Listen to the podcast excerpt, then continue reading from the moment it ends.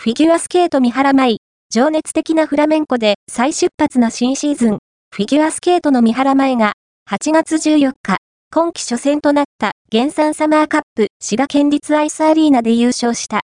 北京冬季五輪代表の川辺真奈に大差をつけ、昨季の四大陸選手権で頂点に立った実力を誇示。目標の世界選手権、四大陸選手権の出場に向け、上々の再出発となった。